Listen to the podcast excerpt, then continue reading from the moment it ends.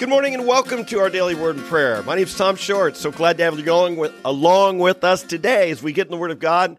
We're going through a really excellent book. A lot of fun to see this. Very challenging book, very encouraging, uplifting, inspiring book. It's the it's the book of Philippians. I hope you've been along with us on this journey. All of our messages are left up on our YouTube page. Just search for Tom the Preacher there. And you can, if you haven't been with us, you can listen back to all the messages if you like. Those of you here every day, I'm so glad. I know this is changing our life as we're sowing the seed of God's word in our soul. And Philippians is a very personal uh, message, very personal letter from Paul.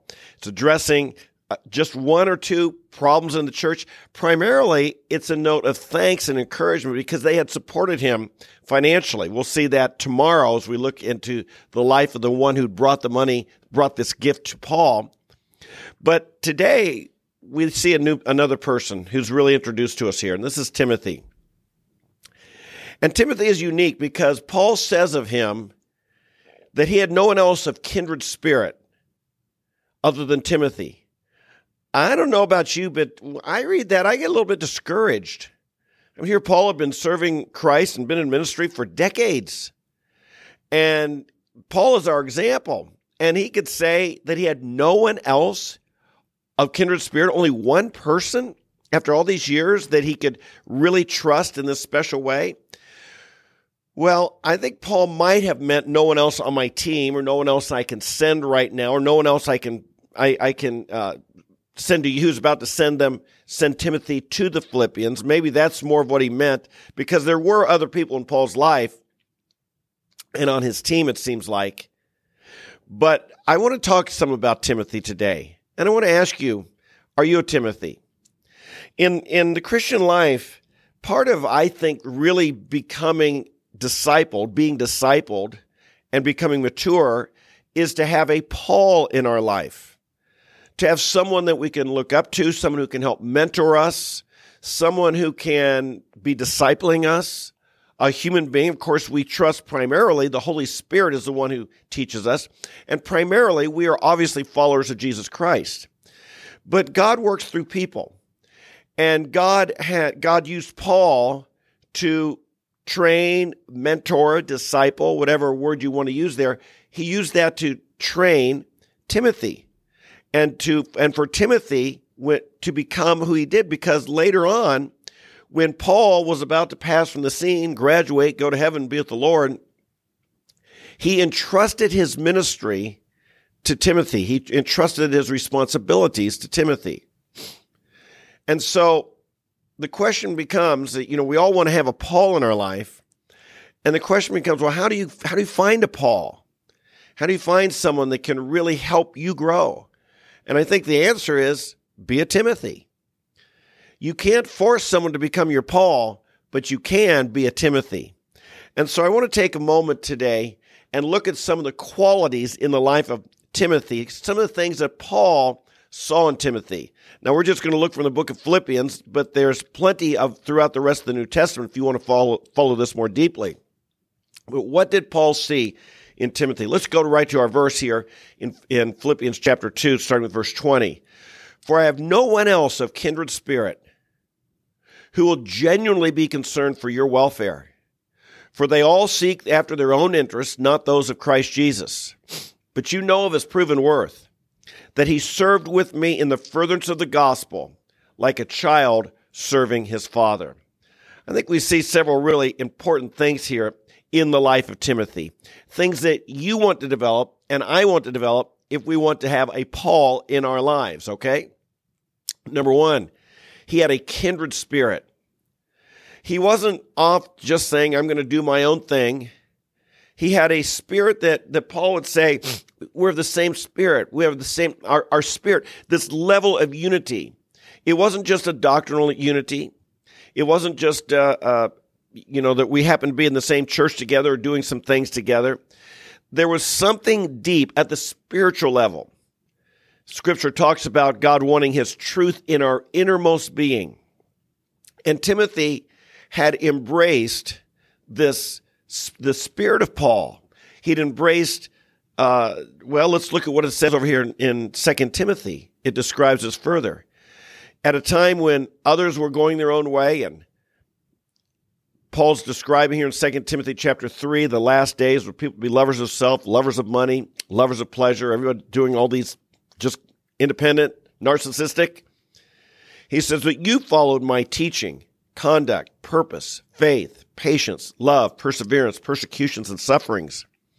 That's a level of unity that goes pretty deep. That's a level of unity that's beyond just a, we happen to agree with one another, or we happen to sit in the same church building together, or even we'll meet together once a week for some at, at a coffee or restaurant or something and talk about how we're doing or how you're doing or or how how I can be helping you. Timothy embraced Paul as a leader, and he followed his leading. He followed his him as a leader. He followed his teaching. He followed his conduct. He he acted. He did things that Paul did. He followed Paul's demeanor, shall we say? He, the way Paul acted when he was persecuted, the way Paul acted when he was uh, mistreated. Uh, Timothy followed this. He embraced Paul's purpose, which we'll see here in a moment. He embraced his faith. All of these things, even his sufferings, this was the this was the spirit. This was the kindred spirit that Paul's talking about here that Timothy exhibited. Now, if you ask me, this would have taken great humility. We all want to do our own thing. We all want to stress, well, this is my gift. This is my ministry. This is how I do it. You can mentor me. You can give me some guidance. But Timothy did more. He was wanting to, shall we say, imitate Paul. He was wanting to be like Paul. He saw the value of serving Paul, which here we'll look at our next verse as well. He had a kindred spirit. Number two, Timothy sought the interest of Jesus Christ. Well, that was Paul's interest, and he embraced Paul's purpose. Remember back in chapter 1, Paul said that for him to live as Christ, to die as gain? If he were to remain on the flesh, this would, would mean fruitful labor. It would mean that he, he was uh, building the church. He was helping others make progress and joy in the faith. In Colossians 1, we read of Paul that his purpose chapter 1, verses 28 and 29, his purpose was to present every man complete in Christ. And evidently, that's what Timothy had embraced. He had, he didn't say, I'm off doing my own thing. He embraced Paul's purpose, and Paul's purpose was the, the, the furtherance of the gospel, the interest of Jesus Christ. What an interesting thing for him to say. They all, Paul said of the others, they all seek after their own interests not those of Christ Jesus. How do you get close to somebody? How do you develop a kindred spirit? Well, you have to have a, a, a united purpose. I think in life I've discovered that people who have similar beliefs have a unity with one another. But a deep kindred spirit comes as a result of people having a common purpose and laboring in that purpose, working that purpose. This may include, you know, an athletic team. It may include soldiers in battle. It may include a business that's tr- that's growing, and it certainly ought to include a church. That when we adopt a common purpose, we lay aside our agendas for the purpose of the greater cause that we're working on together. This is how kindred spirits developed. I liken it to the spokes of a wheel if you want to get close to people in your church, let's in in in my metaphor here, Jesus is the hub of the wheel. You and I are spokes. The closer we get to the hub, the closer we get to one another. The closer we get to Jesus, the closer we get to one another. The closer we embrace his purpose in where we're going and what we want to accomplish, the more of a kindred spirit we develop. And so question. This takes, or comment, this takes humility. This takes laying aside of my agenda in order to help accomplish the greater purpose of what God is doing. And dare I say that when we develop this, when Paul has this type of spirit with people, he can move mountains. Unity, Jesus said, where two or three are gathered together, with two or three united, where two or three agree in my name. Amazing things can happen we develop that kindred spirit by drawing close to Jesus Christ. with one another and embracing his purpose. Finally, it says of Timothy that he had proven worth. He had proven worth. He wasn't all talk. Timothy was a man, it says he had proven worth. Why? Because he served with Paul as a child serving his father. My friends, if you want a Paul in your life, if you see a Paul, if you see someone you say, boy, I'd really like to have this guy mentor me, be involved with me, um, serve him do some uh, discover what are his interests discover what are his goals what is he trying to accomplish where is he going and join with him. Don't start saying hey i, I want to come and have you disciple me. Come say can i serve you? Can i help you? I believe in what you're doing. How can i help? Where can i step forth? What can i do?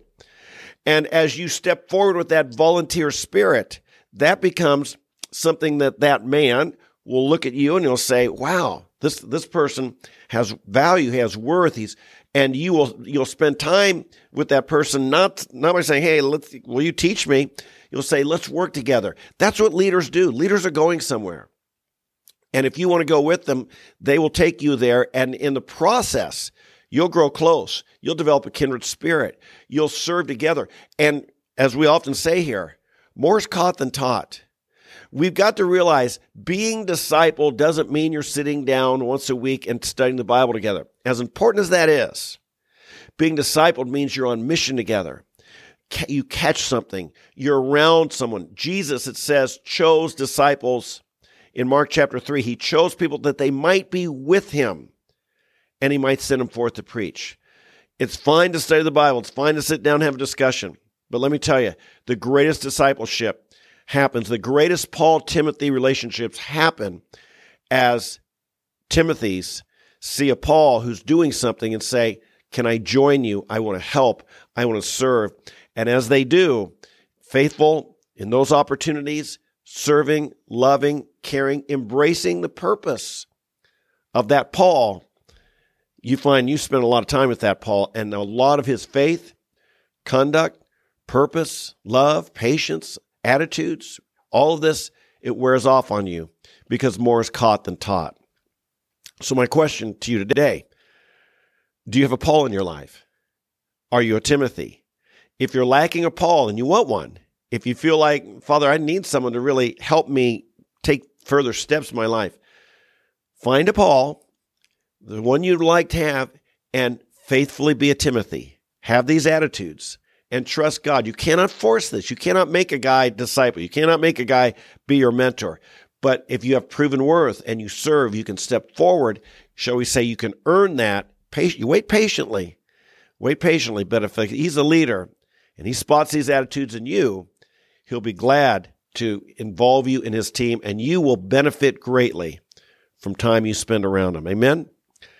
Shall we pray about this? Father in heaven, we thank you for the example of Timothy, who the way he served Paul like a child serving his father, the way he embraced Paul's purpose, conduct, faith, love, perseverance, even his sufferings and persecutions, the way he developed a kindred spirit, something deep, a deep unity he embraced deeply within him, the mission of Paul, which was the interest of Jesus Christ.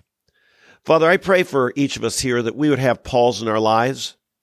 I pray we'd have people who take an interest in our spiritual growth.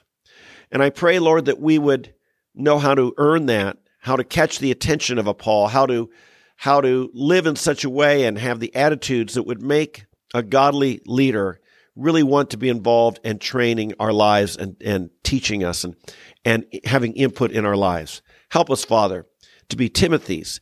We seek your agenda. We seek the furtherance of your gospel. We seek the interest of Jesus Christ. And we pray for this. And Lord, for those of us here who, who are more spiritually mature, I pray you'd help us have our eyes out for these Timothys. Help us to see this in the, in the next generations of people who are hungry and learning and want to grow.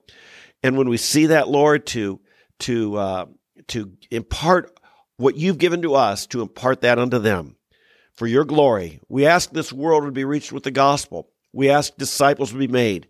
We ask for multiplication. And we know this happens often through these Paul Timothy relationships. Help us, Lord. We pray this in Jesus' name. Amen. Amen and amen. Hey, so glad to have you along with us today. This principle today, becoming a Timothy, is a powerful principle. We all want to say, I want to be a Paul. Before you become a Paul, you usually become a Timothy.